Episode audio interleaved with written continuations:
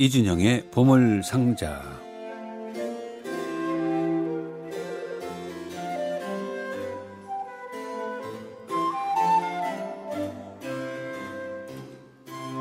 네, 오늘은 지난주에 이어서 어, 영국의 클래식 음악 잡지죠. 그라모폰지에서 에, 시상식을 매년 하게 되는데 10월 달에 한다고 지난주에 말씀하셨던 것 같아요. 그 후보작을 알아보고 있습니다. 지난주에는 합창 그리고 어, 바이, 어, 피아노 연주 또 합창은 없었군요. 그 성악 부분이 있었고 또 기악 부분이 있었는데 자 오늘은 어떤 후보작이 준비되어 있는지요. 어서 오십시오. 안녕하십니까. 지난주에 들었던 음악 맞아요? 예, 지난주에 협주곡, 기악, 그리고 피아노 있었고, 보컬, 성악이, 보컬, 성악이 예, 있었죠. 리사이틀과 보컬이 있었죠. 아, 그럼 뭐가 남았습니까 이제? 어, 이제 합창, 실내악, 고음악, 오페라 네. 등이 나와 있습니다. 아 그러면 뭐 전 전 모든 음악 분야에 관해서는 다 있군요. 그렇죠. 음악에 대해서는 빠진 부분은 뭐가 있을까요? 음, 제가 오늘 소개는 못 해드리지만 다른 분야로는 현대음악도 있고, 아 현대음악도 있어요. 예, 예, 아, 예, 그렇습니다. 그렇군요. 자 오늘 첫 번째 소개할 분야는 합창입니다. 합창이요. 네, 코랄인데요. 네. 어, 이번에 후보에 오른 몇 음반 중에 가장 유력한 네 장이 모두 바로크 음악인 걸 봐도 예, 예. 최근 음악계 트렌드가 이제 바로크는 음. 맞는 것 같아요. 어, 먼저 소개해드릴 음반은 필립 헤레베허의 네네. 음반인데요. 어, 필 헤레베허는 파이라는 자기 자신의 개인 레이블을 만들어서 예. 음반을 내고 있죠. 어, 헤레베허가 오랜만에 음. 초기 바로크 음악으로 돌아와서 몬테베르디의 예, 바로크 시대를 열었다는 평가를 받고 있는 네. 아주 기념비적인 걸작 성모 마리아의 저녁 기도를 예, 녹음했습니다. 아 그렇군요. 그런데 말씀 듣다 보니까 합창 choral 부분에서는 그 바로크 음악이 그 재료가 제일 많지 않겠어요? 아무래도. 어, 상대적으로 많긴 한데 그래도 뭐 사실 19세기, 20세기도 뭐 베토벤, 뭐 장엄미사, 음, 모차르트, 미사 레퀴엠, 뭐 그런 정도. 베르디, 로시니, 그리고. 오페라에 예, 그런 정도인데 오페라는 따로 있습니다. 따로 또 있고요. 예, 예, 아, 아주 세분화돼 있군요. 네, 그렇습니다. 음, 그 중에서 한 곡을 들어보죠. 예, 바로 몬테베르디의 에, 성모 마리아의 저녁 기도 1610년 저녁 기도 가운데서 니시 도미누스라는 곡입니다. 주님께서 집을 지어 주지 않으시면 시편 가사에 붙인 네. 곡인데요. 이 곡을 필립 헤르베어가 이끈 콜레기움 보컬 레겐트의 새 음반 연주로 들려드리겠습니다.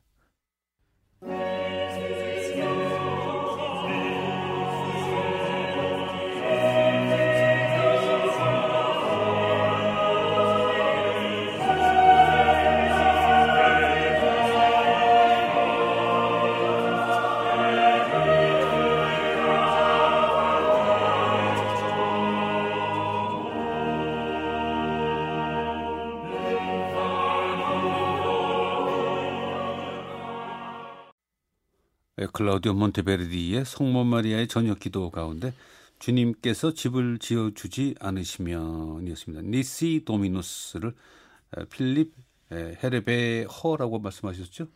예, 뭐 허도 되고 해도 되고 예, 헤레베 발음이- 보통 예, 아주 어려운 이름이에요. 아 그렇죠. 예, 예, 콜레기움 보컬레 겐트의 연주였습니다. 콜레기움 보컬레 겐트. Collegium은 어, 모임이라는 모임이고, 뜻이죠. 예. Vocale는 이제 노래라는 보컬이죠. 뜻이고 예, 겐트는 도시 이름입니다. 도시예요. 예. 어, 그렇군요. 어느 도시의 노래 모임. 예, 벨기에의 겐트라는 아주 아름다운 중세 도시가 있죠. 예. 자, 두 번째 음반은 뭘까요? 예, 두 번째 음반은 작년에 우리나라 대전에 다녀가서 아주 파란을 일으켰던 음. 복스 루미니스라는 그룹인데요. 이 그룹이 예, 북스테후데의 음반을 냈습니다. 네네. 제목이 아벤트 무지켄인데 아, 북스테후트. 예. 예. 예, 저녁 음악회라는 예, 이제 뜻이죠. 북스데우드가 에, 자신이 일하던 르벡이라는 북독일 도시에서 네네. 예, 저녁 때 일반 시민들을 대상으로 연주회를 열었어요. 그렇군요. 그 유명한 일화가 있죠. 바흐가 그 연주회를 참석하려고 네네. 몇십 킬로미터를 걸어가서 휴가를 무단으로 어겼다가 네. 견책을 당했다는 바로 음. 그 일화의 바로 그 장소인데요. 그래서 북스테우드의 성악 및 기악 작품을 에, 중심으로 프로그램을 꾸몄습니다. 아, 그래요. 이 가운데 한 곡 들어볼까요? 예. 칸타타 내 삶의 삶이 신예수라는 에, 곡인데요. 음. 샤콘느 형식에다가 가사를 얹은 아주 독특한 네네. 작품입니다. 에, 한번 들어보시죠.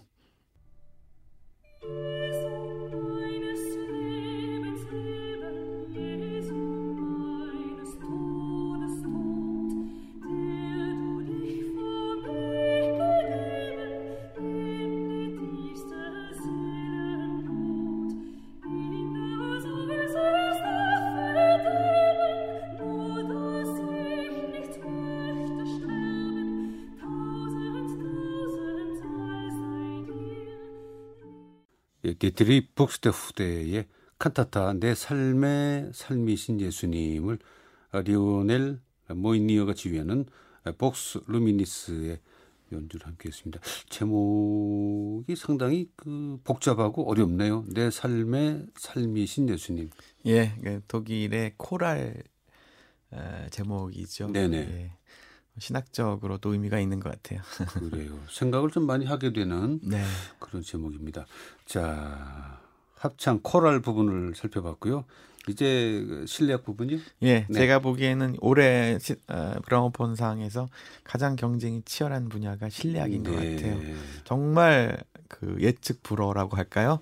어, 음반 하나하나가 그러니까 후보 하나하나가 완성도가 워낙 뛰어나서 네네. 어느 앨범이 수상할지 저로 도저히 감이 잡히지 않습니다. 혹시 이런 음반을 제작을 할 때, 네. 어, 이, 그, 이, 그 시상을, 수상을 염두에 두고 제작하지는 않겠죠, 설마?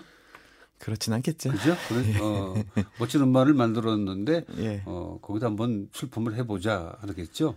출품을 하는 건 아니고요. 네. 예, 음반 그 잡지에서 그 비평가들이 선정을 하는 거죠. 음, 음. 논의를 거쳐서 후보를 결정하고 투표로 네네.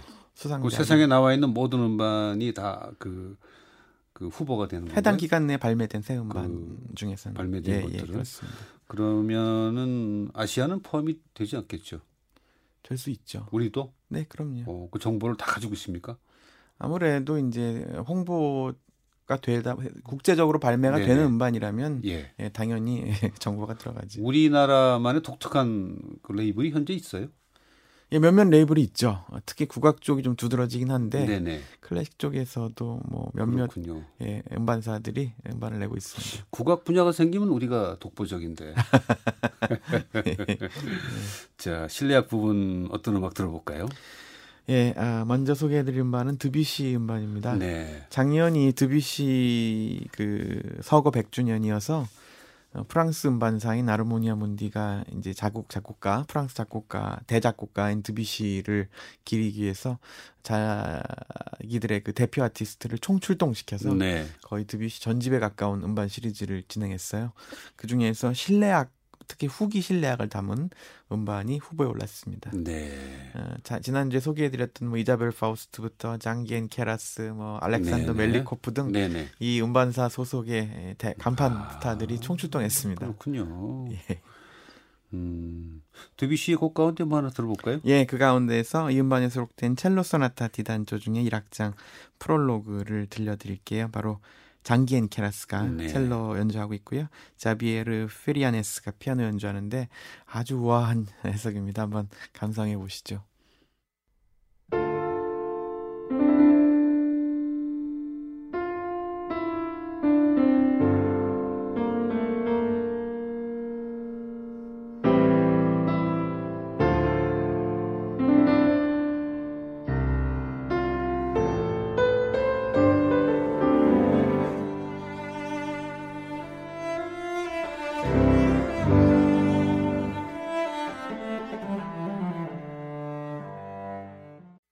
네, 실내악 부분의 어, 유력한 후보인 거죠.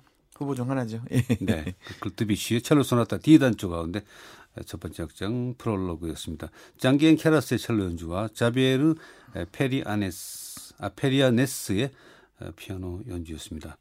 아무래도 실내악 쪽의 그 음반 숫자가 독주악기보다 더 많은가 보죠? 어떻습니까? 음, 글쎄요. 비슷하지 않을까요? 그래요? 아, 세보지 않았어요. 모르겠네요. 예. 우리나라에 들어오는 음반을 보면 실내악보다는 독주악기나 협연이 더 많은 것 같은데. 그렇다면 아마 어때요? 유럽도 비슷할 거예요. 아 그렇습니까? 예. 네. 어, 두보르자크의 음반 이분들도 음, 바로 얼마 전에 예, 새 음반으로. 소개해드렸던 예, 예. 음반입니다. 그래서 음, 더 반가운데 이 음반도 아주 특 별한 음반이죠. 그래요? 어떤 면에서요? 예, 이게 드보르작의 피아노 트리오 두 곡을 담았는데요. 네. 음, 이게 유명한 곡일수록 음반도 많기 때문에 사실 그렇죠. 주목받기가 쉽지 않은데 그래서 뭐 그 보통 얘기하는 거 새로운 해석이라는 것이 예. 그 납득이 될 수 있을까 하는 예. 어려움이 오히려 좀, 좀, 좀 두려울 것 같은데 연주자들이요. 맞습니다. 예, 어떻습니까? 그, 렇죠 중압감이 있죠. 네네. 베토벤이다, 뭐 바흐다, 아, 예. 모차르트다, 뭐 그럴 수 있는데 이번 둠키 트리오와 3번, 4번 피아노 트리오일 텐데요. 네네. 워낙에 연주가 정말 신선해요. 그리고 아. 또 스타급 독주자들이 모이면 사실 앙상블이 이렇게 정밀하기가 쉽지 않은 경우가 네네. 있는데 굉장한 그 호흡을 또 보여주고 음, 있어서 여러모로 정말 높은 그렇군요. 평가를 할 만한 음반이고 유력한 후보 중에 하나가 아닌가 예. 생각하고 있습니다. 그 자신의 독주력보다 그 합주, 그 화음에 또 힘을 아, 힘을 모으는 게 그 진정한 실력에 대한 이해가 되는 거죠. 그렇죠. 서로에게 귀를 기울이는 연주가 네네. 실내악의 가장 이상적인 그래요. 해석이죠. 어떤 곡 들어볼까요? 예, 바로 둠키 트리오 가운데서 마지막 악장 Lento maestoso를 골라봤습니다. 크리스티안 테틀라프와 아냐 테틀라프 그리고 라르스 포그트의 연주로 들려드리겠습니다.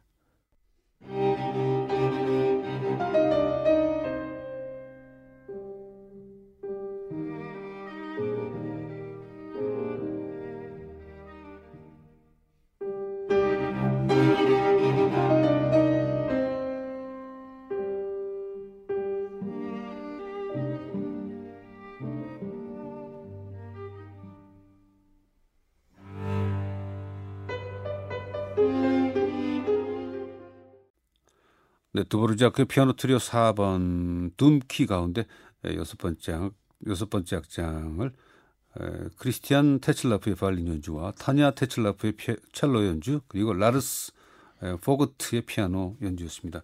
테츨라프는 형제인 것 남매입니다. 예. 남매예요? 예. 어, 아 그래요? 예.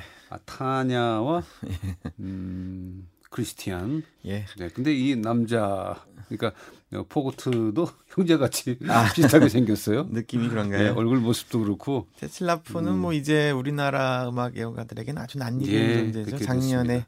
서울시향 상주예술 네, 네, 네. 아티스트였고 그렇죠. 올해는 또 얼마 전 지지난 주였나요? 베토벤 바이올린 협주곡 서울시향하고 협연해서 뭐 네, 네. 정말 깜짝 놀랄 이름이 만한 아주- 명연을 아, 그랬어요. 해줬어요. 예. 자, 그 다음 분야는 어떤 분야예요? 예, 고음악 분야입니다. 네.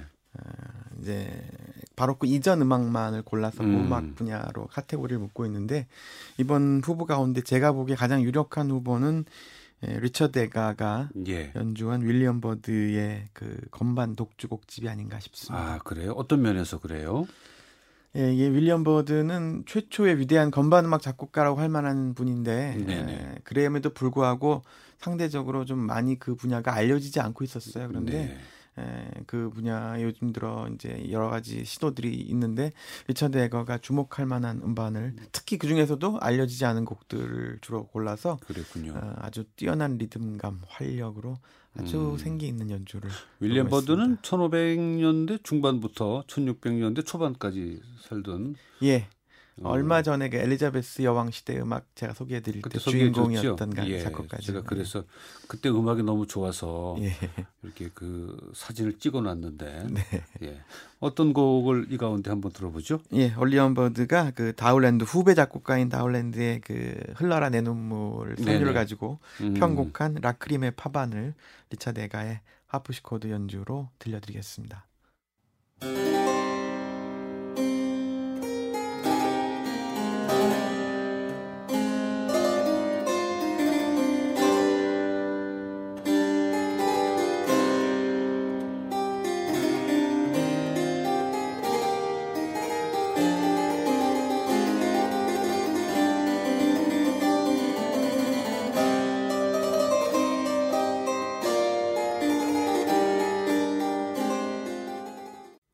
예, 윌리엄 버드의 Lachrymae 파반을 리처드 에가의 하프시코드 연주로 함께 했습니다. 어, 오늘 소개해 주신 이 음반 말고도 뭐 워낙 많은 음반들이 네. 지금 후보에 있는 거죠. 좀 더 있죠. 예. 네네. 어, 그 경쟁률 어느 정도 되나요?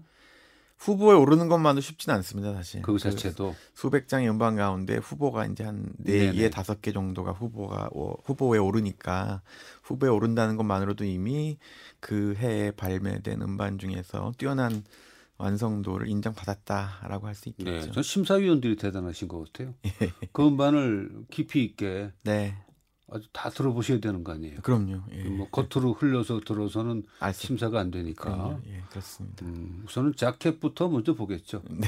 자켓에서 벌써 대충 자켓 결정 결정되는 바가 있으니까. 자켓도 중요하죠. 예. 자 오늘 마지막 소개할 곡은 오페라 분야군요. 예, 오페라 분야입니다. 제가 네. 보기에 오페라 분야의 가장 유력한 두 후보는 에, 가디너가 지휘한 몬테베르디의 율리시즈의 귀환하고 예.